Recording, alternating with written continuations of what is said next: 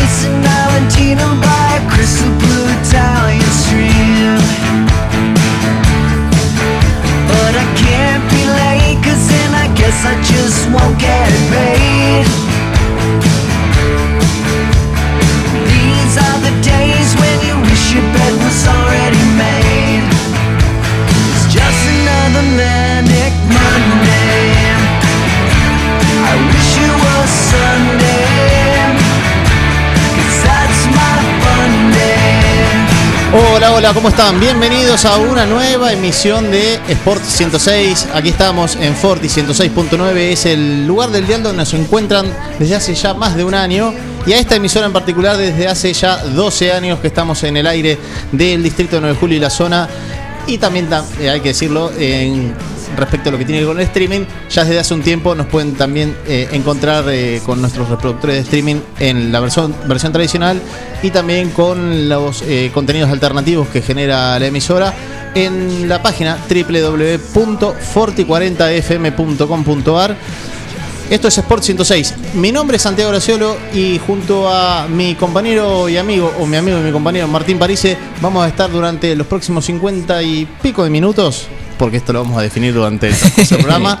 Eh, tratando de darles un poco de información del mundo polideportivo en este final del año. Nos opera, nos eh, abre las puertas de su casa y nos recibe el señor Gabriel García, a quien agradecemos la amabilidad de tratar de que este producto salga lo más prolijamente posible al aire y que sus oídos no sean agraviados por nosotros. Señor Martín París, ¿cómo le va? Buenas tardes. Buenas tardes, Santi. Eh, muy bien, muy bien. dudando si me pongo el buzo o si no, porque estoy con remera. La tibieza característica, pero bueno, eh, eso es una cuestión de determinar eh, parado frente al armario, ponérselo o después, durante el transcurso de la jornada, sacárselo. es simple, sí, sencillo. Qué lindo tener problemas sencillos de resolver. O cuestiones más que problemas. Cuestiones, sí, sí. Eh, ¿Cumplió con el deber cívico? Sí, por supuesto, por supuesto. ¿Usted ganó? No, no voy a decir, no voy a. Atención, aquí, aquí está ocurriendo algo. todos ganaron, mira que puedo decir. Sí, gané, gané. De los pocos que no había ganado era el señor París, porque el domingo a la noche la sensación que todos habían ganado. Entonces, sí, sí. desde la izquierda a la derecha. Me quedé, mal ahí. En ese 180 grados De, de, bueno, de diferentes ideas y, valores, eh, pareciera que todos había, o tenían algo por celebrar, o tienen algo por celebrar, salvo usted, pero bueno, ahora reaccionó y dice que sí. Sí, no, en primer no iba a decir no, ni iba a emitir opinión. Pero voy a decir que gané, ya que está. Bueno, pero está aquí para, para jugarse. Sí, pero, pero bueno. Para eso yo me escudo en usted. Usted, usted si, Usted no se, si usted no se, eh, no, no se juega, ¿yo qué hago? Eh, yo soy uno de los tantos que ganó el domingo a la noche. Lo felicito. Después veremos en, cuál de todos los escenarios o cuál de todos los discursos me encolumno, pero, pero... me parece que más allá de cualquier eh, análisis eh, trivial que estamos haciendo en este momento, lo, importante es que fue se desarrolló un nuevo un nuevo acto cívico, un nuevo acto de la sociedad, donde es el único momento de, mm, probablemente de los dos, digamos, el único momento cada dos años que tenés como para eh, hacer valer tu opinión, tu voto, tu decisión, tu queja, es ahí donde lo tenés que pensar. ¿eh? De, manera cabal, lo más cercano a, a, lo a lo que tiene que ver con, la responsabilidad del ciudadano, nada, nada de, una impugnación, ni de un voto bronca, ni de algún... Eh, he visto hasta, bueno, yo también fui testigo un poco de mi, camada, de, los que los primeros años, los primeros de sufragios que eh, realizamos los emitimos en post-crisis del 2001. la antipolítica. Claro, había un, total descreimiento del, personaje o, de la persona que, ejerciera la, política en cuestión. cualquiera sea el color, cualquiera sea el partido, cualquiera sea la idea, la, política tenía un, gran descrédito y el político en consecuencia. Y ahí se vieron varias cosas, desde, bueno, desde cuestiones que rozan la vulgaridad absoluta y el mal gusto dentro de los sobres, algo que durante el transcurso de estos últimos 20 años me parece que se ha ido discontinuando o, que no se ha repetido. Hasta hace poco que bueno eh, en las últimas me parece que volvió algunos pero me parece que son focos aislados y no, no merecen mayor tratamiento que, que, una mención al pasar y no mucho más porque gran parte de la ciudadanía lo, lo ha demostrado que elige, o cuando va y se mete en el cuarto oscuro, elige, por una cosa o por otra, por eh, algo que le, le, llena, algo que le, le, significa lo que decide elegir, o porque no quiere la fuerza rival, en definitiva está eligiendo. Así que eh, bienvenidos a eso. Sí, no podemos dejar de soslayar o dejar pasar por alto que eh, de la vuelta a la democracia de esta parte fue fueron las elecciones generales con la menor afluencia de público eh, en, proporción, en porcentaje de electorado disponible como para ir a emitir el voto. Fueron las elecciones generales con menor presencia, un porcentaje en números redondos de un 70%, por decirlo de alguna manera. O sea, 7 de cada 10 personas que estaban habilitadas para votar fueron a hacerlo habrá que rever o habrá que ir en busca, no, no digo esas tres que no fueron de cada diez, pero sí de por lo menos una, una y media para la próxima elección, porque es, es el momento que donde, donde hay que hacer valer la, opinión y la fuerza como ciudadano para manifestar lo que se está haciendo es el camino correcto o lo que se está haciendo no es por ahí, hay que ir por otro lado. Así que bienvenido sea que usted, señor París, ha ganado como siempre, porque usted es un ganador de pura cepa, así que me, me alegro por usted. Muchas gracias, muchas gracias. Bien, eh, vamos a empezar a desandar el programa de hoy, martes 16 de noviembre. Ya noviembre, ya 16. Sí, y en cualquier momento mm, tenemos la vuelta a la esquina eh, el, bueno, el fin de año con, todo lo que eso conlleva, ¿no? Empezar. Eh, bueno, con lo que usted habitualmente practica, que es el, el espumante, ya deja el espumante en la heladera nuestro señor operador. No, no ensucie, gente, no arrastre, porque ya se quiere llevar uno. Lo, Eh, usted después me va a tener que des, desasnar ese tipo de cuestiones más llegado al final del año. Ya entrando en diciembre vamos a empezar a, hablar. Podemos, justamente, eh, esa bebida que usted menciona se hace presente más de una celebración del mundo del deporte. Sí, ¿De dónde, dónde radica eso? ¿Por qué motivo se, lo toma como eh, motivo de celebración? Así que bueno, casas de bebidas, eh, vinotecas o algún tipo de destilería, algo, estamos abiertos a, recibir. Sí, sobre todo usted, eh, sí. Lo, vamos a aceptar gustosamente como para tener un fin de año acorde a las circunstancias. Sí, sí. Eh, pero es una historia linda para contar. ¿Por qué motivo? ¿No? Vamos a buscarlo. ¿Por qué motivo se, lo vincula? No sé si el señor Gabriel García, hombre de automovilismo, lo tiene claro, pero eh, más de un deporte es rápidamente está vinculado el festejo, la celebración con, con un espumante, con alguna no digo champán porque tiene que ver con, con la bebida de, y la denominación de origen, pero con una, una bebida espirituosa o de esas características, bueno, ¿por qué motivo? Bien. Una historia que podríamos contar más adelante, más llegada a la fiesta. Porque tampoco quiero que usted se embale demasiado. Señor Martín Parise, en este martes 16 de noviembre, siendo las 18.09 y estando en forti40fm.com.ar o en forti106.9, ese es nuestro dial. Saludo grande a la gente de Carlos María Naón, a la gente de Facundo Quiroga, con eh, sendas repetidoras que tenemos allí en cada una de las localidades. También en el mismo dial, 106.9. Gracias por recibirnos en sus casas. Eh, para nosotros es un gran orgullo que Forti pueda entrar en estas localidades porque simboliza que es el contenido de 9 de julio para la gente de 9 de julio y ustedes, la gente de los pueblos son parte de esto, de lo que es Forti, eh, al menos desde, desde la idea inicial. También a la gente de FM Contacto en Dudignat 96.9, ahí nos están retransmitiendo y le mandamos un saludo grande.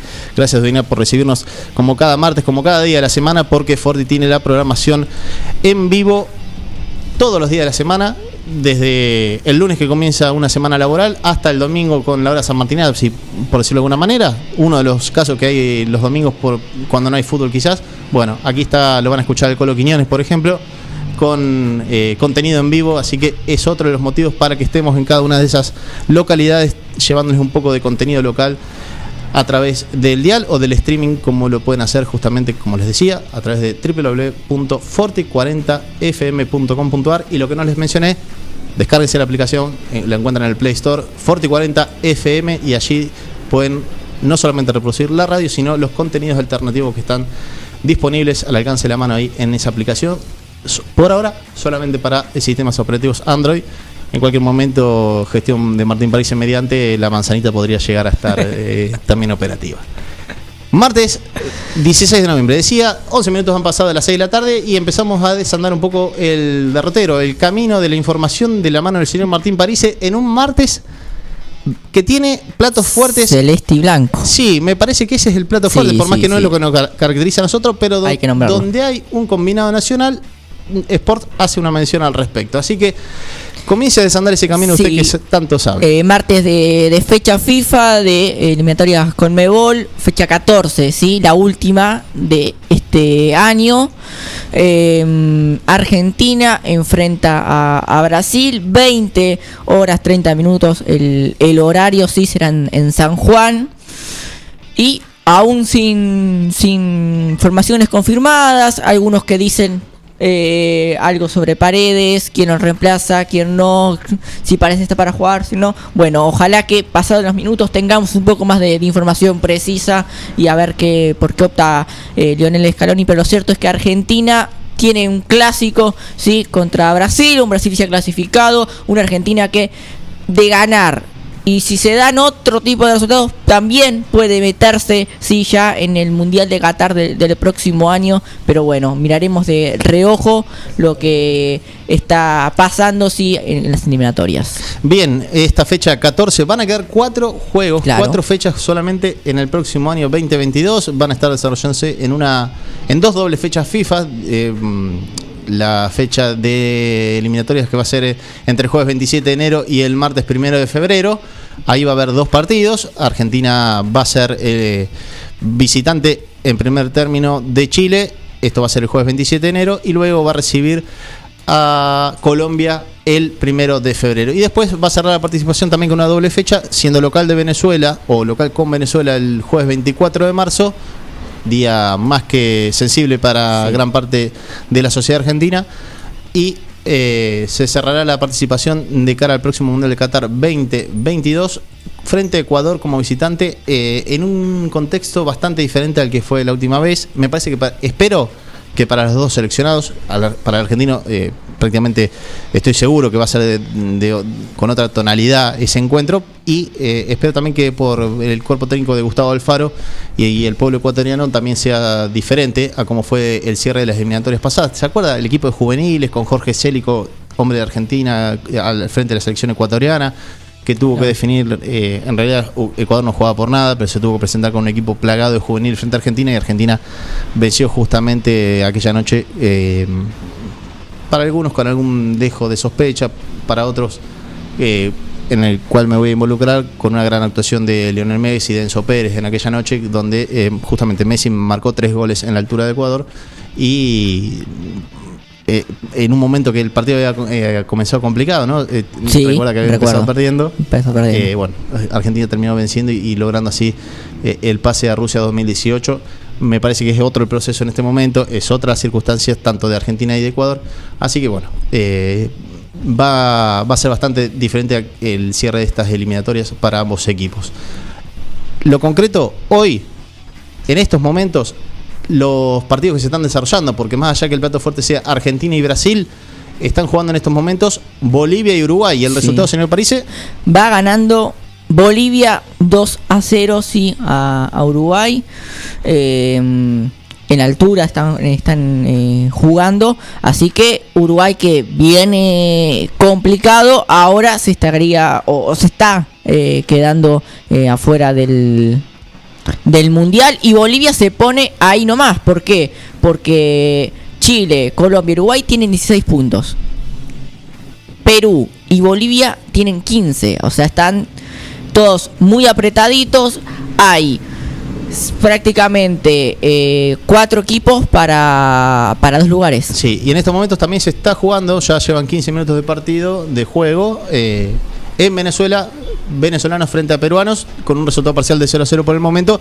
pero también, un gol del equipo de Gareca podría complicar más las cosas para el equipo de Tavares eh, y para otros tantos, porque, bueno, todo muy apretado, como lo cuenta Martín Parise, en unas eliminatorias que no, no es solamente aquí, en esta parte del continente. Eh, hemos repasado durante el fin de semana en otros lugares lo compleja que se están volviendo las eliminatorias en situaciones donde cada vez más equipos participan de las Copas del Mundo, claro. donde el negocio se maximiza o se eh, extiende eh, en, en, cantidad y en latitudes eh, desconocidas hasta hace un tiempo. Bueno, esto tiene que ver no solamente con un negocio, sino también con va acompañado con cierto desarrollo en lugares o, en territorios donde antes no se no se los tenía en cuenta en el ámbito del fútbol mundial. Sin ir más lejos, el último mundial tuvimos como rivales a un equipo que vulgarmente se lo llamaba los pescadores, como el equipo de los de Islandia. Sí. Islandia es geográficamente no, no, hablo en extensión, sino demográficamente en cuanto a la población, no mucho más grande que, Bahía Blanca. No.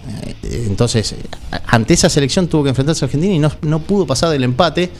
Eh, una Islandia que después fue una eh, antes había ido una Eurocopa. Bueno, el mundo del fútbol tiene su desarrollo en lugares donde antes no se los consideraba o no se los tenía en cuenta y eso obliga a que la FIFA amplíe su cartera de clientes a, lo largo del globo y esto lo vamos a ver mm, bien de manifiesto en, la próxima Copa del Mundo, en la de Canadá, Estados Unidos, México 2026. Sí, tres sedes, por si eh, el negocio eh, trata de ser disimulado, no tres sedes entre Canadá, Estados Unidos y México. Ahí va, va a estar el fútbol, eh, va a tener su cita el fútbol mundial en el 2026 con un gran incremento en la cantidad de equipos participantes, donde también va a ser eh, incrementada la, cuota de cada, de cada confederación para aportar sus equipos representativos a la próxima Copa del Mundo. Sudamérica, por ejemplo, va a aportar seis representantes de manera directa, cosa que hoy lo está haciendo con cuatro y uno que va a un repechaje. Así que eh, cuestiones que tienen que ver, pero más, más que nada con el futuro, no nos adelantemos porque lo que tiene que ver con el presente es lo que está ocurriendo ahora. Y en Venezuela decía, un gol de Perú puede cambiar un poco el panorama y acaba de ocurrir el gol de Perú que está venciendo 1 a 0 a Venezuela en estos momentos y de esa manera hay que actualizar la tabla de posiciones. Así es, eh, se mete eh, Perú dentro de los cuatro que clasificarían de forma directa. Hasta ahora, recordamos, Brasil 34, Argentina 28, Ecuador 20. Perú con 17, Chile 16, Colombia 16, Uruguay 16, Bolivia 15, obviamente Chile y Colombia todavía tienen que, jugar en el día de hoy. Que juegan en la noche, Colombia como local frente a Paraguay a partir de las 8 de la noche y Chile frente a Ecuador en una suerte de, clásico del Pacífico bis o clásico del Pacífico 2. ¿Qué partidazo va a ser? Eh, porque va a ser justamente en Chile. Y acá eh, me quiero detener justamente en lo que tiene que ver con eh, como, uno en un, cualquier disciplina, ¿no? De, pega un par de buenos resultados de manera consecutiva y corre algún fantasma, alguna crítica, alguna especulación que se tenía sobre, sobre lo que estaba ocurriendo.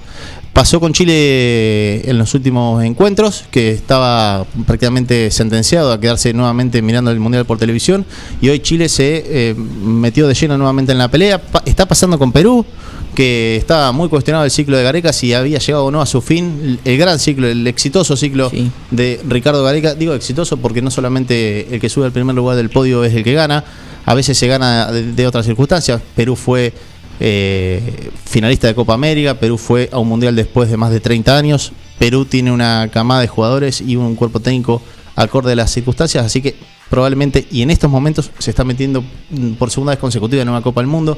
Es cierto, falta mucho, falta terminar este partido, faltan cuatro fechas más que van a estar jugándose el próximo año, pero hay que mencionar también esto de lo que tiene que ver con un par de resultados positivos y enseguida te acomodas eh, eh, eh, en estas eliminatorias tan parejas que están dándose en todos lados del mundo, no solamente en Sudamérica. Hay que seguir ahora en vivo a lo que pasa con Países Bajos, con Holanda, sí. porque si, le, si Noruega le, le hace un gol, van 77 minutos, si Noruega le hace un gol a Países Bajos, quedaría eh, eliminado. ¿Por qué digo esto? Están jugando la última, la última fecha. Y en, el grupo G, Países Bajos tiene 21 unidades, al igual que Turquía. Pero está jugando contra Noruega, que tiene 19.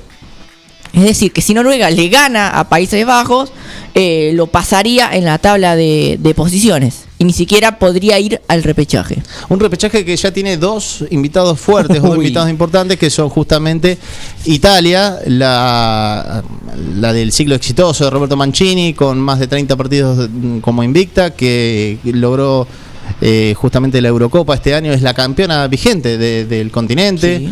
Eh, cayó en la final de la Nations League eh, justamente también este año, en lo que es el, torneo o, la, liga que ha creado la UEFA para que los equipos europeos se mantengan en competencia dentro del continente y no puedan tener compromisos fuera de, su, territorio. esto es uno de los motivos por los cuales cada vez más difícil conseguir partidos amistosos entre Sudamérica y Europa.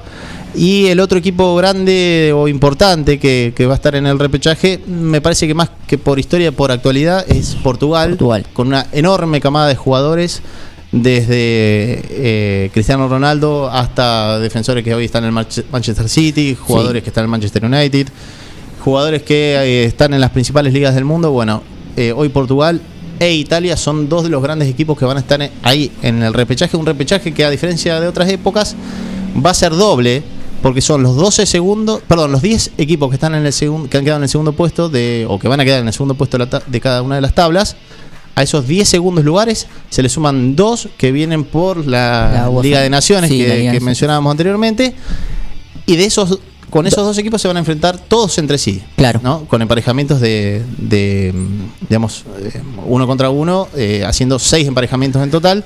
Van a avanzar seis equipos, obviamente en partido de revancha y de esos seis se van a volver a enfrentar eh, emparejándolos a, esos seis, a esas seis selecciones y van a terminar avanzando solamente tres. Esos son los tres boletos que va a dar el repechaje europeo para esta próxima Copa del Mundo Qatar 2020. Prácticamente unas semifinales, digamos. Semifinales y final.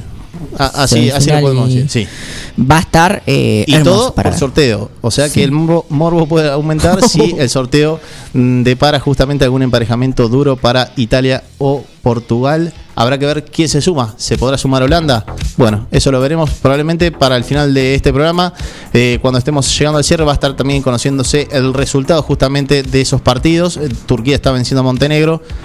Sí estamos hablando de eso de justamente eliminatorias europeas Países Bajos como ustedes lo conocen habitualmente, Holanda está empatando 0-0 frente, a Noruega, sin Haaland entre los eh, noruegos, pero otra linda camada de jugadores tiene Noruega que me gustaría verla en la próxima Copa del Mundo. Hemos hablado muchísimo de fútbol, me parece que ya fue más que un partido. Ameritaba, ameritaba igual por, eh, por el día.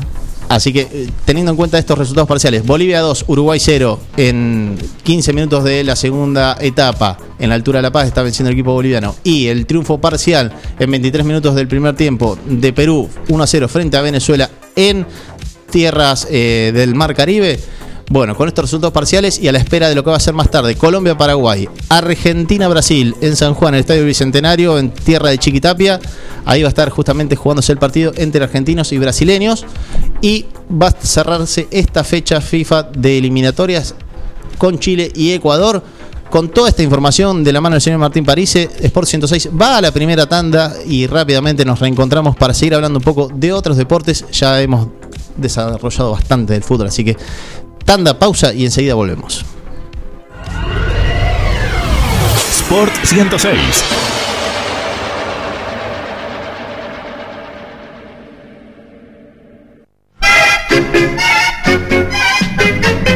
Hola, Elvirita. ¿Qué dice abuela? ¿Viste? Casa Masa ahora abre de día. Abre de día y de noche. Pero qué barbaridad. Esa Casa Masa me imita en todo. Yo abro de día, Casa Masa abre de día. Yo abro de noche, Casa Masa abre de noche. ¡Qué país! Casa Masa es una masa. Es la pizza que arrasa.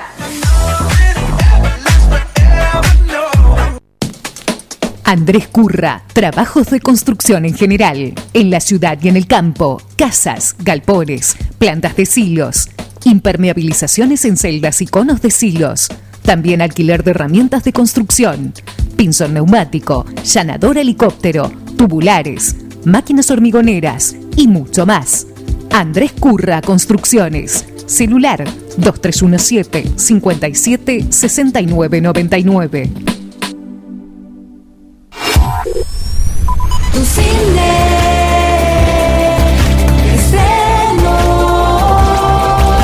Cine presenta el mega estreno de Eternals, un estreno mundial. Sigue una semana más Ronda Error. Vení y disfrutad de nuestro Candy, tu película perfecta con los mejores pochoclos del mundo, hechos con la fórmula del creador de Tu Cine. Venta online, baja la app Tu Cine o en 9 de julio.tucine.com.ar. En Tu Cine ya están a la venta las entradas para el show de los Palmeras en Junín y muy pronto para Abel Pinto Tocine, nos divertimos juntos. Cine de película.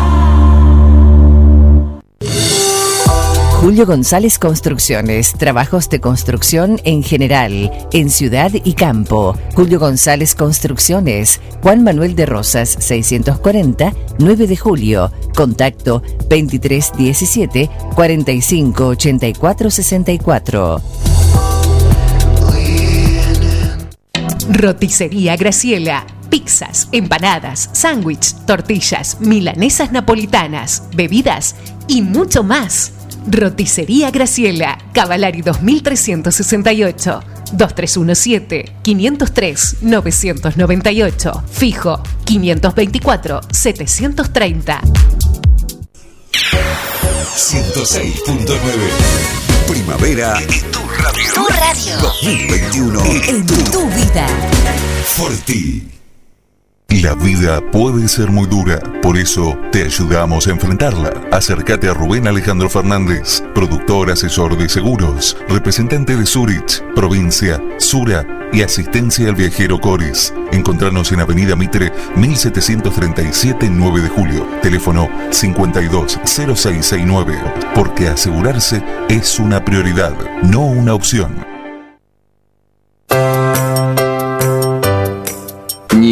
Maquinarias y Servicios SRL. Ruta 5, kilómetro 262, 9 de julio, Buenos Aires. Teléfono 2317 42 52 43. Concesionaria oficial New Holland Agricultura.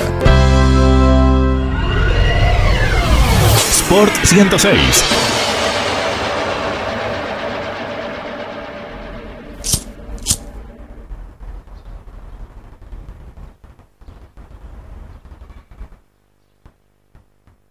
No aguanto más tu amor, no aguanto más tu amor, por favor para, déjame, olvídame. No aguanto más tu amor, no aguanto más tu amor, por favor para, déjame, olvídame.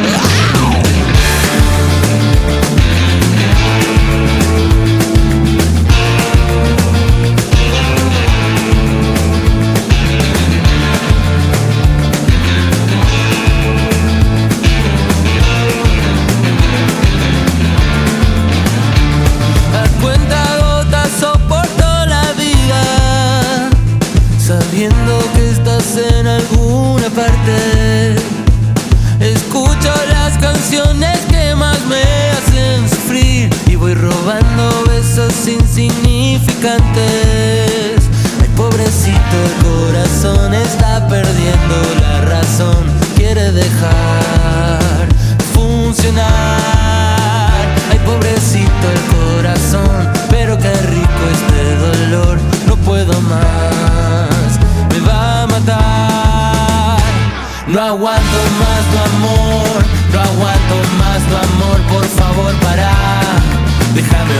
Olvídame. No aguanto más tu amor, no aguanto más tu amor, por favor para, déjame, olvídame.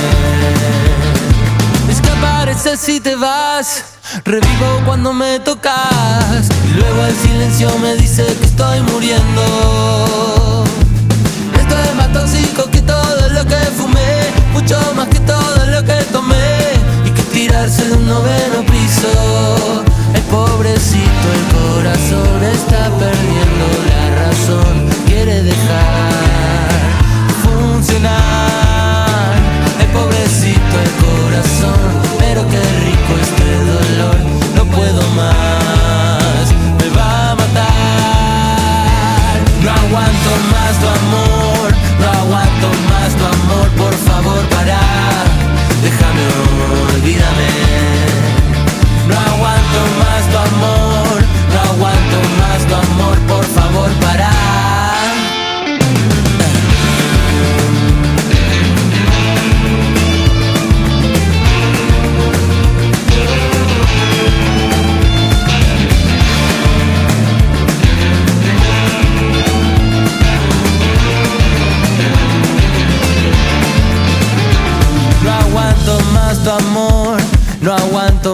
Tu amor, por favor para, déjame, olvídame. No aguanto más tu amor, no aguanto más tu amor, por favor para, déjame, olvídame.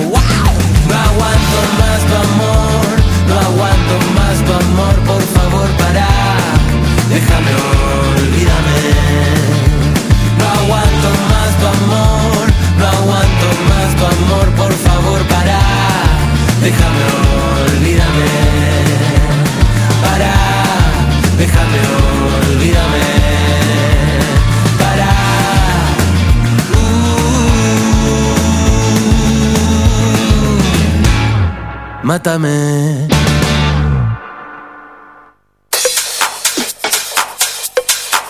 Sport 106. El deporte, la emoción, la información. Sport 106. En Forti 106.9 FM.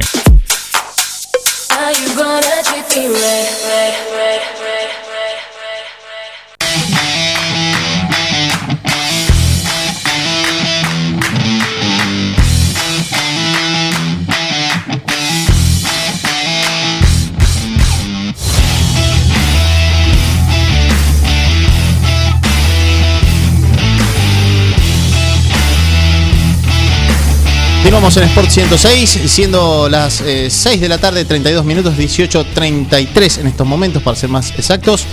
Martes 16 de noviembre de un final del año que en materia de deportes va dejando algunas eh, conclusiones, algunos balances que se van haciendo y ya perfilando o armando, diagramando en algunos casos lo que va a ocurrir en la temporada próxima, la del 2022. Estos Sport 106 nos pueden eh, escribir, nos pueden hacer llegar su eh, reclamo, solicitud o sugerencia a nuestra línea de WhatsApp 517609 517609 ahí se comunican a nuestro WhatsApp y nos hacen llegar su comentario sobre algún hecho, algo que quieran eh, escuchar, saber o que tratemos eh, en este o en los próximos programas. Pero en este programa tenemos que tratar lo que ha ocurrido este fin de semana en materia de rugby con el hombre de la casa que es especialista justamente en la disciplina y que va a tener que contarnos un poco, eh, empezar a hacer el balance de lo que tuvo a nivel internacional con lo que fue la presencia de los Pumas este fin de semana y también con la actividad local, porque hubo fecha y hubo representación nueve juliense en Carlos Casares y en otras localidades con diferentes categorías. Así que, Diego Bastarrica, buenas tardes, bienvenido nuevamente a Sport 106. Martín París y Santiago Graciolo te saludan. ¿Cómo estás, Diego? Buenas tardes, Martín, Santiago, ¿cómo les va? Bien, ¿vos? Este, bien, todo bien. Bueno. Eh, ahora pa- pasando este, este fresquito raro, viste, como que hizo calor, ahora vuelvo atrás. Sí, Eh, me puse el uso. Pero bueno, preparándonos para, para un fin de semana distinto, que ahora después le voy a contar. Bien. El fin de semana pasado eh, jugó la primera división eh, por, en, en parte del torneo de la Europa. La primera división fue a Casares eh, y bueno, es el clásico, así que el resultado siempre, por más que el fin de semana anterior, 9 de julio, había ganado contra Chacabuco por una diferencia recontra abultada y bueno, decir, va a encarar el, el clásico de una forma sobrada, eh, no, para nada, un partido picante como siempre, eh, un partido donde Casares jugando de local eh, es ot- otro equipo, juega a otra cosa y bueno, nada, eh, un partido recontra parejo, perdió 9 de julio 16 a 14 eh, y bueno, nada, hay que seguir peleándola. Este próximo fin de semana, eh, 9 de julio queda libre, así que descansan los muchachos y bueno, ya preparándose para las últimas fechas del Campeonato de Europa. Eh, te quiero consultar. Jugaron. Diego, disculpa, te quería consultar por, eh, bueno, el antecedente reciente entre 9 de julio y Casares no había sido el mejor, el partido de hecho no había terminado, ¿Pudieron jugar todos los jugadores que en aquella ocasión tuvieron algún inconveniente? Eh, eh, ¿Todos estuvieron a disposición, tanto de 9 de julio como de Casares? Eh, la verdad que no, eh, por lo menos lo del 9 de julio ya pudieron volver a jugar ya en el partido anterior. Perfecto. Les habían dado seis, eh, en realidad no son seis fechas, sino seis fines de semana eh, de sanción. Ajá. Por más que haya fecha o no, eh, digamos, calendario. Seis, seis fechas calendario, pero no, no, eh, no sé cómo explicarlo. Sí, sí, sí, de, de Eh, manera que se, eh, se dispute no se dispute competencia, se va cumpliendo la, la sanción. Exacto. Eh, lo que no sé, eh, las sanciones que le habían, supongo que era al mismo tiempo el- la sanción que le habían dado a la gente de Casares en esta oportunidad. Así que volvieron a jugar todo, eh, digamos, con todo el, con todo el, el arsenal de los dos lados. Muy bien. Pero bueno, sé que eh, no pudimos ir nosotros los, los veteranos eh, por distintas razones de trabajo y etcétera. Y pero bueno, los comentarios que tenemos fue el partido fue como siempre con Casares, este, un partido cerrado, áspero y bueno, el resultado también nos muestra que, que no se dieron no se dieron mucha ventaja en, en ningún sentido. Totalmente. Eh, jugó, jugaron los Pumas, los Pumas jugaron contra Italia. eh, eh, se, nota que a los Pumas eh, jugar contra el europeo es otra cosa. eh, juegan, el juego es distinto, eh, son partidos más parejos. Pasó con Francia, ahora contra Italia. Italia, digamos que creo que nunca le ganó a, Argentina, pero digamos son, son juegos más parecidos. Y bueno, hubo una ventaja a favor de la Argentina, pero no fue tanta. La verdad que se esperaba que sea más la ventaja. Este fin de semana próximo se viene un lindo partido para ver. Juega Irlanda eh, contra Argentina. Irlanda el fin de semana pasado le ganó a los All Blacks, así que viene recontra agrandado. Y bueno, también no deja de ser un clásico Irlanda contra Argentina. Eh, eh, que bueno, tenemos ganas de verlo. Va a ser el domingo a las 11 de la mañana, así que un horario lindo para poder ver un lindo rugby. Diego, te quiero consultar un par de cosas. Eh, primero, si están haciendo base en algún lugar puntual, los Pumas, eh, si, o si van visitando a los, los países que, que tienen como equipos rivales justamente eh, que enfrentar. Si- bueno, en Italia eh, lo hicieron justamente eh, ante el local y si ahora se van a trasladar hasta Irlanda, ahí hasta la isla para, para poder enfrentar al visitante, eh, ser visitante, digamos, enfrentar al local. Eh, y lo otro que te quería consultar, me pensando un poco en el oyente medio que no es un fiel seguidor de- del rugby o de los Pumas, ¿en qué punto está hoy esta camada de jugadores? Con, ¿De dónde viene? De, de- de- ¿Cuál es la, la actualidad, digamos, del seleccionado argentino de rugby eh, en cuanto a la composición de su plantel? De, de- en, qué, ¿En qué liga mayormente se los está encontrando estos chicos? Eh, de- te lo consulto más que nada por el desmembramiento de Jaguares, por lo que ha pasado en el último tiempo, ¿no? Bueno, la- a la primera pregunta, eh, están están viajando a cada sede donde están jugando. Primero hicieron hicieron Francia, después hicieron Italia y ahora están ya en Dublín, creo que en eh, Irlanda. Eh, más allá de que eh, el 90% de los jugadores tiene, o sea, juegan ahí, o sea, son juegan todo en Europa, por lo tanto ya la movida es mucho menor a la que hacían antes. Después desde el del desmembramiento de Jaguares, como te decía, el 90% de los jugadores fue, mm, tra, ¿cómo se dice? Trasladado, no, eh, se fue a jugar a, a- a, mm, equipos profesionales de todo el mundo, mayormente Europa y algunos a Oceanía, algunos a Australia, algunos a, Nue- a Nueva Zelanda. Eh, los jugadores que están jugando ahora en los Pumas, tenés un gran porcentaje de, mm, de jugadores, digamos, grandes, o sea, perdón, grandes, con experiencia dentro de los Pumas, y algunos muy poquitos que son jugadores de poca edad que salen de eh, el- los juveniles, de los Pumitas juveniles que, que jugaron acá en Argentina hace un par de años el eh, creo que era Panamericano, o el- no, perdón, el Mundial de Juveniles Sí. que hicieron una excelente actuación. Por ejemplo, Tomás Gallo, que es el Pilar, eh, que bueno, eh, un tremendo jugador. Eh, está en un momento en que, por lo que dicen y comentan la mayoría, eh, el profesionalismo hace que pierdan un montón de esencia de lo que era, digamos, el amateurismo o el, digamos, el, el- el empuje, el ímpetu de llegar del, del amateurismo al profesionalismo y están en un momento de eh, abu- aburguesamiento, digamos. O sea, como que medio algunos se nota que se están cuidando un poquito para no quedarse sin la platita de cuando terminen esta fecha y tener que volver a jugar a sus equipos. O sea, no están dando el 100%. Están medio regulando porque saben que estos partidos son solamente vidriera y no no se juega nada, ¿sí? Eh, Argentina en el ranking mundial está en un puesto 8, más o menos cómodo, o sea, está lejos del 7 y lejos del 9. Eh, el ranking mundial es- son la- nuestras eliminatorias en el rugby, o sea, no hay eliminatorias, pero partido a partido, si vos jugás contra equipos buenos, podés subir o bajar en el ranking. Y ese ranking llega un momento, eh, creo que son dos años antes del mundial, que se dice, bueno, ¿cómo está ahora?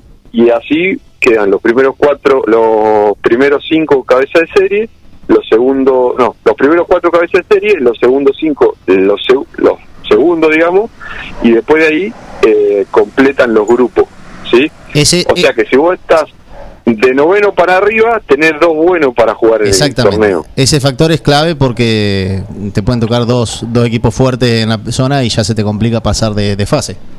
Exacto. Y justo nosotros estamos en el 8. O sea, si perdés un partido o perdés contra uno grande, te caes y te toca en el Mundial jugar contra dos buenos.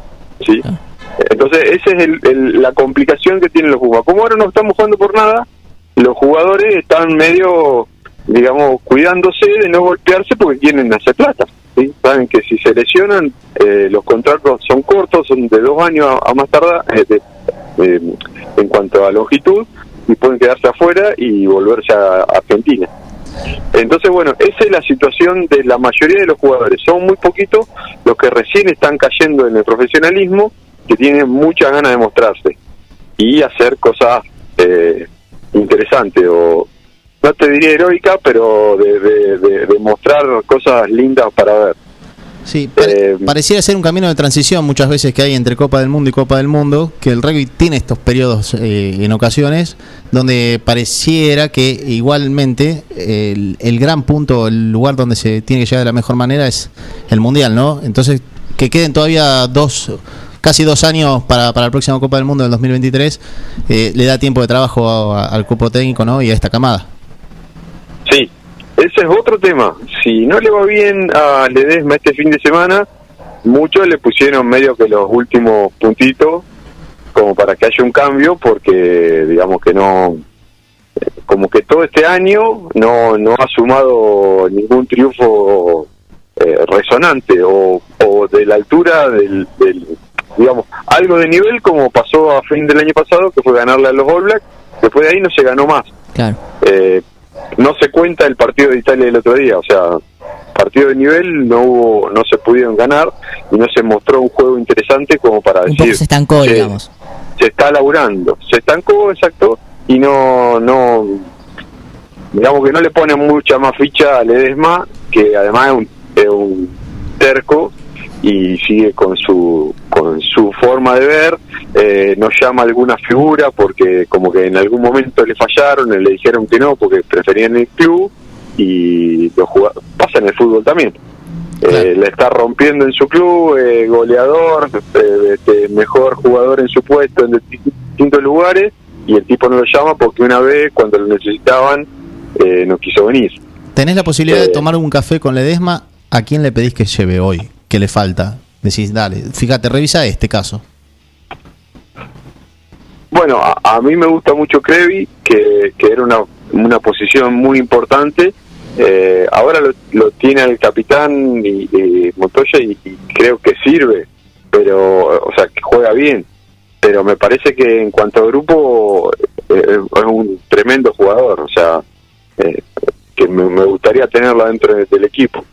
Vos, Eh, vos sabés, Diego, que me gustaría seguir hablando, pero porque vas abriendo ventanas a medida que vas contando cosas. Eh, mencionás Crevi y, y tengo la sensación de que los últimos, las últimas capitanías de, del representativo nacional no han terminado de la mejor manera esas historias. No ha terminado de la mejor manera la de Albacete en su momento, no terminó de la mejor manera la de Crevi. ¿Estoy en lo cierto en eso o quizás estoy equivocado y me lo podés decir? No, eh, la, la de Albacete tenía otro otro tinte porque era era un tema sindical, digamos, unas peleas sindicales internas con, con con Pichot y con, con un una camadita que tenía ahí y él estaba en contra de todo Albacete y le limpiaron. Lo de Crevi no, no sé, eh, no sé si fue esto que te digo yo, que, que en algún momento lo, lo cambió por el profesionalismo en, en su club. Eh, no creo que Matera haya sido un, un buen capitán. Me, olvidaba, parece que, me olvidaba que ese no- caso, me olvidaba. que no que bueno se mandó demasiadas macanas adentro y afuera de la cancha como para merecer este eh, tener la capitanía Eh, el que está ahora me parece un tipo eh, callado digamos no para nada bocó un, un tipo sano un tipo que demuestra ir para adelante dentro de la cancha eh, y eso es importante o sea más allá de que el deporte no no este la, la idea es esa, o sea, que el tipo sea un ejemplo y no no no por lo que diga, sino por lo que hace, ¿sí? Eh, y bueno, nada, eh, como que hay distintas situaciones y distintos contextos en, en el tema del capitán, es muy personal y después cada técnico le da una función al capitán, ¿viste? Hay veces que es el vocero, hay veces que, que es el tipo a seguir, hay veces que es el que arma grupo para, para digamos, con un objetivo. Eh, hay algunos que quieren todo, hay algunos que solamente algunas cosas. Eh, pero bueno, eso es muy. Ha, ha habido distintos capitanes con distintas funciones adentro del, de los Pumas. No teníamos pensado preguntarte de esto, pero bueno, ya que está, surgió la charla. Eh, ¿Quién elige al capitán en el rugby? Habitualmente, ¿cómo, cómo se, se estila eso? ¿Lo elige el grupo? ¿Lo elige el técnico? ¿Hay un mix? Bueno, eso cada club y cada equipo es distinto. Eh, muchas veces hay un mix. Eh, e inclusive se, se mm, depende del equipo, hay veces que hay capitanes y subcapitanes y, y que cu- cumplen cada uno una función distinta. Porque como, como adentro del equipo vos tenés los forward que son lo- los que hacen fuerza y después tenés como un subgrupo que son los tres los tres cuartos que son los jugadores digamos más ligeros que juegan más con las manos eh, que digamos est- están como en distintos ámbitos uno con la cabeza agachada buscando la pelota en donde hay mu- mucha mucho tránsito y los otros como que tienen más tiempo para pensar. Entonces necesitas dos cabezas para manejar esos dos ámbitos. Eh, entonces por eso es que se, se subdivide. Cuando es así generalmente el capitán el entrenador elige uno o sugiere y los jugadores eh, eh, po- proponen el resto ¿viste? nosotros lo hemos hecho acá así en, en la primera división y había capitán y dos subcapitanes eh, después esos mismos capitanes y subcapitanes tienen sus funciones suponete en entrenamiento o si hay que hacer alguna labor fuera del club eh, también tiene su labor eh, y eso está está bueno dentro del grupo Totalmente. pero bueno es muy particular de cada de cada club o de cada equipo Bien. Ha sido muy claro. Eh, me dejas algunos conceptos que lo vamos a tener que revisar puertas adentro en Forti, porque eh, nosotros tenemos un capitán que no sabemos si lo estamos eligiendo entre todos los programas o si lo está disponiendo la lo pone a disposición la eh, dirección de la radio, pero el señor. Parise está haciendo un poco ahí de una suerte de capitanía. eh, veremos si tiene el respaldo de- del vestuario, ¿no? El de Cerrucho decís vos Bueno. ¿Eh? Diego, ha sido muy amable como siempre, haciendo un Gente, alto, una pausa en tu jornada. Sí, la última que te robo Perdón, la del El fin de semana, eso te iba a decir, sí. Eh, el domingo no hay actividad, digamos, de los equipos de competencia. El domingo, desde las once y media de la mañana, está el encuentro en la cancha de rugby, digamos, de la sede principal del Club Atlético. El club es el encuentro de veteranos organizado por los Classic. Eh, vamos a arrancar desde las once y media. Viene gente de Chivilcoy, gente de Bolívar, gente de Casares y mucha gente de 9 de julio. La idea es divertirse, un reencuentro de gente de todas las épocas y bueno, están invitados, va a ser Eh, a eso de las cinco y media, seis, vamos a hacer un buen tercer tiempo, así que el que tenga ganas de venir, eh, está invitado. Todo lo que es cantina, que lo hacen los mismos chicos del club, eh, es juntar fondos para terminar la obra, que ya va bastante avanzada, a ver si podemos lograr que el año que viene arrancar la actividad en el predio del golf. Muy bien, en ese gran predio que tiene el Club Atlético 1 de Julio, con las disciplinas de- donde se eh, unen de alguna manera fuerzas y, y- y- y intenciones, el hockey sobre césped, el golf y, el rugby. Así que bienvenida sea la invitación para el próximo domingo en ese predio, ahí en eh, Avenida Urquiza, cruzando la. No, no, no, no. Lo- Este, este encuentro lo vamos a hacer en la sede principal, en, en Mitre y Balcarce. Ah, Sí, perdón. allá todavía no tenemos luz eléctrica, entonces lo hacemos en la sede de Mitre y Balcarce. Eh, vamos a hacer el encuentro de veteranos. Bien hecha la Los corrección, Diego. fondos, los fondos que juntemos van a ser para terminar allá. Bien, entonces el domingo en Mitre y Balcarce, ahí van a poder eh, encontrar justamente esta actividad que tiene que ver con un encuentro de rugby de veteranos, con gente de otras ciudades que van a estar mm, justamente haciendo de una linda jornada de rugby y también con un tercer tiempo que siempre es interesante, pero esta vez me parece que en versión extendida, así que bienvenido sea para justamente para el rugby local este tipo de encuentros, Diego. Diego Bastarrica, gracias por tu tiempo, por atender a Sport 106 y hacemos la invitación para el programa tuyo también, ¿no? Los sábados al mediodía aquí, ¿no? Sábado de 12 a 1 y media, cada vez le vamos robando un cachito más. Estamos esperando que nos venga a París, en cualquier momento lo tenemos de compañero. Bien. Eh, Diego Bastarrica, el hombre de la casa que maneja. Sos la malo, Diego, rugby. sos malo. Gracias por pasar. Nos vemos, chicos. Abrazo grande. Diego. Bien, había mucho que hablar del rugby porque Sí, sí. había sido un fin de semana con mucha acción, mucha actividad, tanto en el nivel local, zonal y lo que tenía que ver con la participación de los Pumas en el nivel internacional. Era Diego Bastarrica que un poco nos hacía de, mm, la, la suerte de, de columnista de, Sí. de este deporte y nos llevaba un poco hablando de, de- estas cuestiones.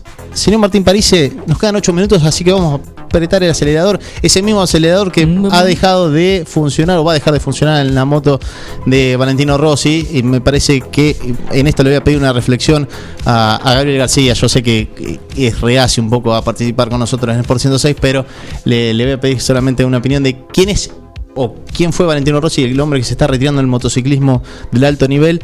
Yo cuando era más, más pibe o más chico, eh, crecí viendo la, la- la figura de Michael Duhan, eh, un eh, eximio eh, piloto multicampeón de, lo que en ese momento era la categoría de 500 centímetros cúbicos de motociclismo. Después, bueno, derivó en MotoGP y, y en otras cuestiones que habrá que profundizar sobre la cilindrada de los motores.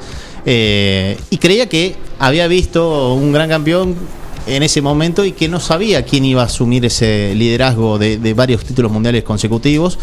Y surgió de a poco la, la- la- figura de un chico de pelo de diferentes colores, eh, con- con- en estas costumbres que, trae el nuevo milenio, eh, que era un italiano que mm, aceleraba a fondo y que anduvo muy bien y durante mucho tiempo, hasta que en el último tiempo me parece que empezaron a surgir otras, eh, ot- otros personajes del motociclismo que también van a tener su época. Y en esto, más allá de la figura de Valentino Rossi y de lo que ocurre con el motociclismo, me parece que hay que entender un poco lo que ocurre en todas las disciplinas. Cada uno en su tiempo, o el mejor en cada tiempo. Sí. Eh, porque hemos, eh, cuando lo podemos llevar al tenis, lo podemos llevar al fútbol, al básquet, a cualquier disciplina, hay que disfrutar del mejor en ese, en ese contexto histórico, en ese momento de la disciplina. Sí, pero creo que Valentino lo que logra es atrapar a esa persona que no le gustaba o que no, no, no es fiel seguidor del automovilismo. Que no sigue y no se mira todas las carreras de- Moto. de- de- Del del, mo- moto. de- del MotoGP, ¿sí? Eh, A eso voy, digo. Eh, de cosechar fanáticos en todo el mundo y de hacerse, ¿no? Eh, una super leyenda y que siga corriendo y demás. Me parece que ahí es el, el sentido de, de Valentino Rossi, ¿no? De, de mm, darle esa vuelta y encontrar, como digo, fanáticos por todo el mundo y que la gente lo vaya a ver a él y se hincha de él y se vuelvan locos cuando lo ven. Y decir, bueno, voy a ver esto por Valentino Rossi o seguir esto por Valentino Rossi. Antes de escuchar a Gabriel, lo que quiero dejar es, que a veces uno tiene, por no, ser- no estar empapado, no, no tener el, el conocimiento pleno o abarcativo de la disciplina, tiende a cometer el error de consumir un producto del marketing. La Ina Barrios, por ejemplo, no fue un eh, excelente boxeador. Era un buen boxeador. Y así podemos seguir con un montón de, de casos o de ejemplos de eh, hombres que en diferentes disciplinas eran buenos, aceptables, pero eran más lo que trascendían por una maquinaria de publicidad alrededor o por lo que generaban ellos eh, empáticamente con el público, que por lo que dentro de su disciplina desarrollaban o podían lograr. Bueno, dicho esto, le quiero consultar a Gabriel García quién fue Valentino Rossi o si, si fue tan grande la figura para la, la- la disciplina, para el motociclismo. Gabriel, buenas tardes, ¿cómo andás? Buenas tardes, bien. Eh, conjugó las dos cosas, Valentino. Ajá. Tenía esa Este, sensación, pero Conjugó esas dos cosas, conjugó su, su, su marca, su, su, su 46, su, eh, su personalidad, este, con un manejo impresionante. Con un manejo que para la época era distinto. Este, también ayudado por una cuestión reglamentaria, ¿no? Que pasó con una, en su momento, eh, una moto que era eh, que se, se manejaba distinto y como que le cayó, en su- se le alinearon los planetas, ¿no? Este, pero con nada que ver a cómo se estaba acostumbrado a ver las carreras de moto como él manejaba. Este, entonces eso volvió loco a, los fanáticos de las motos, los volvió loco y atrajo a muchísimas, a muchísimas personas. Porque ver una moto doblando, sacando la cola como lo hace un auto, era, era, era, era, era imposible verlo y Valentino lo hacía. Eh, bueno, ahora, ahora mucho más al tiempo se ven muchas más inclinaciones, ¿no? Pero en ese momento ver la moto sacando la cola, por decirlo, ¿no? En el, en- vos en el auto, di- dicho mm, chabacanamente, eh, a- eh, colea. ¿no? Claro. Cuando decís Sí. que lo colea, que la- la- en, en el automovilismo te, te pasa la cola, te saca la cola del auto. En la moto parecido y controlado eso. Eso tiene que ver con la técnica depurada, con una pericia del con un piloto. dote o- natural, con un dote natural que tenía el tipo, de, de- O con de- no de tener sentir miedo la a- nota, de sentir la moto, de, de, mm, ser parte de la moto y él ser una parte, ser uno. Este y, y así le fue, así fue invencible por un montón de, de tiempo. Este, y más allá de la cuestión marketinera, ¿no? Que se pintaba los, el casco de distinto color, el, se sacaba el casco y parecía pintado, o sea, tenía lo suyo también. Pero fue un gran campeón, de hecho, bueno, entró en la fama de- del MotoGP eh, reconocido, ¿no? Eh, ahora, cuando terminó el último Gran Premio, el fin de semana pasado, en un acto se lo reconoció en el Salón de la Fama del, del MotoGP. Son son esos tipos que uno, si los prueba eh, saltando de las dos ruedas a las cuatro ruedas en un auto, ¿crees que tendrían las mismas condiciones? No. No. No. De hecho, hicieron un cambio Es- con Lewis Hamilton. Claro. Se subió Lewis Hamilton a la moto y dijo, no me subo nunca más a una moto de estas. Mira. Y Valentino Rossi se le complicó, se le complicó. Son dos cosas totalmente... Estamos hablando de un Fórmula 1 de esta época, ¿no? Este, se le complicó, pero no, no hay referentes de... Son muy pocos los pilotos que han sido pilotos de motos y que han... eh, se han subido, ah, muchos se han subido al automovilismo, pero no, no, no le ha ido muy El bien. caso nacional más cercano me parece el de Sebastián Porto. Sebastián Porto, René Sanata en otra época. No lo tenía Sanata en motociclismo. mirá. René Sanata fue un, un iniciador del motociclismo. Y después salta al auto. Y después salta al TC2000. Sebastián Porto, bueno, vino del, del Moto 2. ¿m? Andaba muy bien y se vino a Argentina a correr el TC Pista. ¿Y eso por qué crees que puede ocurrir? No, el- Son dos disciplinas totalmente son diferentes. Muy diferentes. Son muy diferentes. La manera de sentir el auto, la manera de sentir la moto, la puesta a punto. Es muy, es muy distinto. Es muy distinto.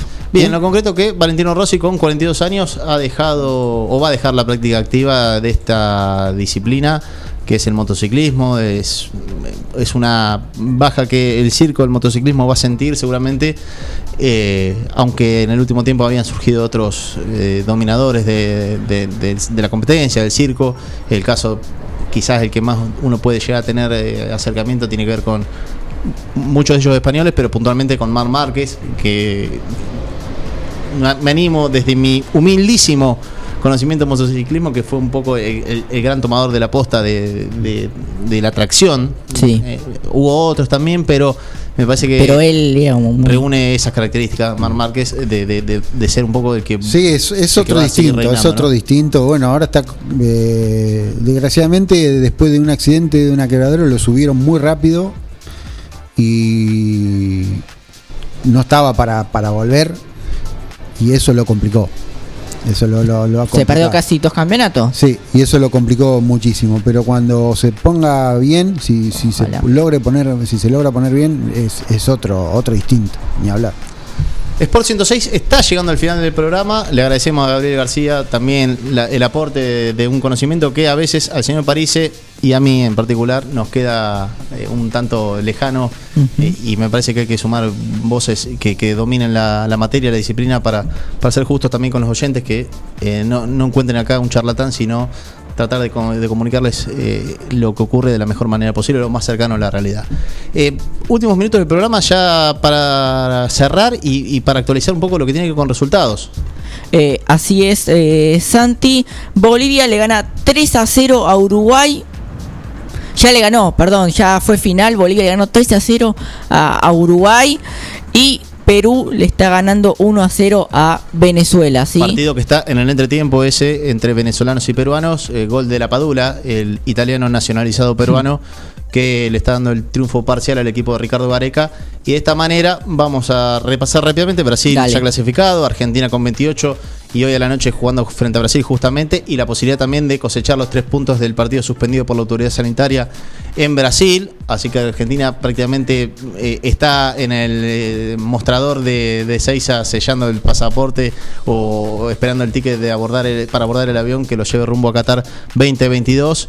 Ecuador en tercer lugar. Mira vos las vueltas de la vida. Aquel denostado y maltratado Gustavo Alfaro va a estar muy probablemente dirigiendo la Copa del Mundo a final del próximo año. Gran premio a la carrera, a la trayectoria, a la seriedad de Gustavo Alfaro. Más allá de que alguna idea futbolística guste o no guste a alguno de nosotros, me parece que es un caballero del fútbol que va a tener su gran posibilidad de estar en una cita mundialista. En esta ocasión, no como comenta- comentarista para la televisión de Colombia, hombre que en cada receso que había por mundiales aprovechaba para hacer sus horas extras y participaba de transmisiones como comentarista de la cadena Caracol para eh, Colombia. Bueno, ahora eh, va a ser uno de los protagonistas, va a estar en el campo de juego. Eh, el otro, el equipo ecuatoriano que te decía, en tercer lugar. Perú está cuarto en estos momentos con este triunfo parcial. Y Chile es el equipo que está en estos momentos jugando el repechaje o jugaría el repechaje. Colombia y Uruguay tienen la misma cantidad de unidades que Chile, pero por diferencia de gol se estarían quedando afuera de la próxima Copa del Mundo. Queda expectante ahí Bolivia con 15 puntos, un punto menos que eh, el del repechaje, Chile y Colombia y Uruguay. Y me parece que más complicada está la Paraguay o la selección paraguaya de eh, los hermanos Bar- Barros Esqueloto, eh, que con 12 unidades eh, la tiene un poco más complicada para arrimar de atrás estas últimas, estos últimos cinco partidos. Pero de ganar hoy se ponen a tiro también. Al equipo guaraní. Eso te iba a decir que justamente eh, depende mucho de lo que ocurre hoy a la noche. Hoy ante tiene un que rival directo, fundamental, ¿no? Porque fundamental que En Colombia, frente al equipo cafetero, es uno de los rivales directos, así que. Qué hermoso se pone esto. Eh, Venezuela ya me parece que ha vuelto a ser la Venezuela de finales de los 90. la, una, una verdadera pena. Una Venezuela que asoma ahí en el horizonte la posibilidad de que eh, José Néstor Peckerman se haga cargo del trabajo de juveniles con mm, la selección o el fútbol venezolano. Me parece que es algo mm, importante para, para, esta parte del para esa parte del continente que se pueda darle un tratamiento, un desarrollo a los juveniles. Si es Peckerman, bienvenido sea para el fútbol venezolano. Esto ha sido todo en una edición de Sport un tanto más eh, laxa con el tema del fútbol, me parece más permisiva. Sí. Hemos hablado demasiado de fútbol hoy, pero eh, un poco la jornada nos llevó a eso y, y lo hemos hecho de la mejor manera posible en cuanto al tratamiento de otros deportes. El fin de semana encuentro de rugby en Mitre y Balcarce, en la sede del Club Atlético 9 de Julio, lo que decía Diego Bastarrica recién. Un encuentro de hockey sobre césped eh, femenino. No, no tengo preciso el dato si es también masculino, pero en, en principio es de encuentro de hockey femenino en el, club, en el Club San Martín el próximo fin de semana, donde van a estar las chicas de San Martín, locales, las chicas del hockey de Atlético 9 de Julio. Así que eh, hay actividad el próximo fin de semana. Seguramente Mariano Navone esté en Argentina disputando un torneo en un M15, sí, un torneo en Córdoba. En Córdoba, una la M15 próxima semana. Bien, así que mucha actividad que ha pasado por esta semana, que va a pasar los próximos días. Esto ha sido todo desde aquí. Sport 106 se retira hasta la próxima semana. Ya saben, nos pueden sintonizar en 106.9, en Naón, en Quiroga, en la 96.9, en FM Contacto en Dudinat. Y si no lo hacen a través del aire, lo pueden hacer en www.forti40fm.com.ar. Siendo las 19 horas 5 minutos de este martes 16 de noviembre, le agradecemos al señor Gabriel García y con esta temperatura bien propia de la primavera, algunos con un tanto de frío, con el señor París que se está poniendo un buzo, pero 19 grados es lo que indica el termómetro, nos vamos retirando. Sí, sí. Ha sido todo. Se ha pasado muy rápido, muy, muy rápido se me pasó el, el programa. Bien. No sé si es bueno me quedó mucho, me quedó mucho por decir. No empiece a decir eso porque tenemos que empezar a negociar otra hora. Señor García, gracias por todo. Esto fue todo. Sport Hasta la 106. próxima. Hasta la próxima semana. Chau.